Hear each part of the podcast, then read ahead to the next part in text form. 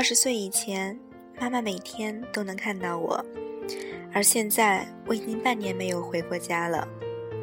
现在妈妈四十五岁，我想，如果她可以活到一百岁，那么还有五十五年。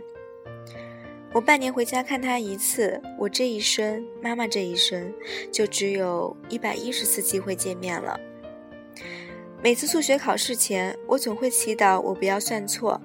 只有这道题，我希望我是算错的，真的。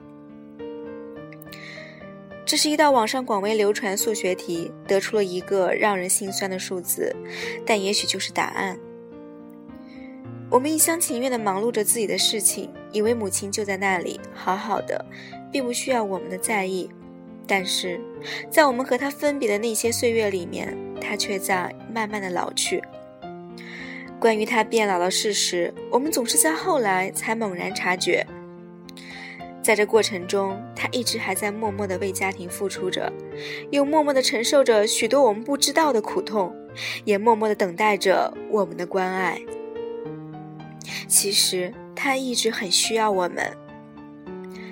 下面这些事情看来微不足道，但都能做到的，也许寥寥无几。在这个世界上，没有什么比妈妈给我们的母爱更赤诚，所以也没有什么比孝敬母亲更加的不容等待。每周，不管你身在何方，请给你的妈妈一个电话，让她不要为你担忧；每月陪妈妈聊一次天，耐心的分享她的喜怒哀乐，让她不会孤独；每年陪妈妈体检两次，关心她的健康。为她留住青春，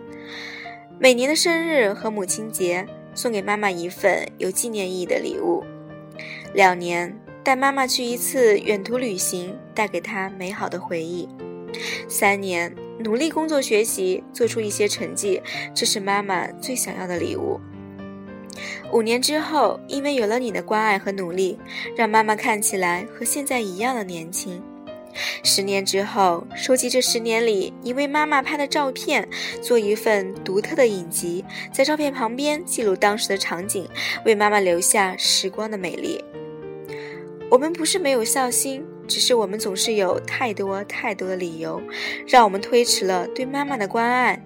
而在这种推迟中，你可知道，妈妈正在老去，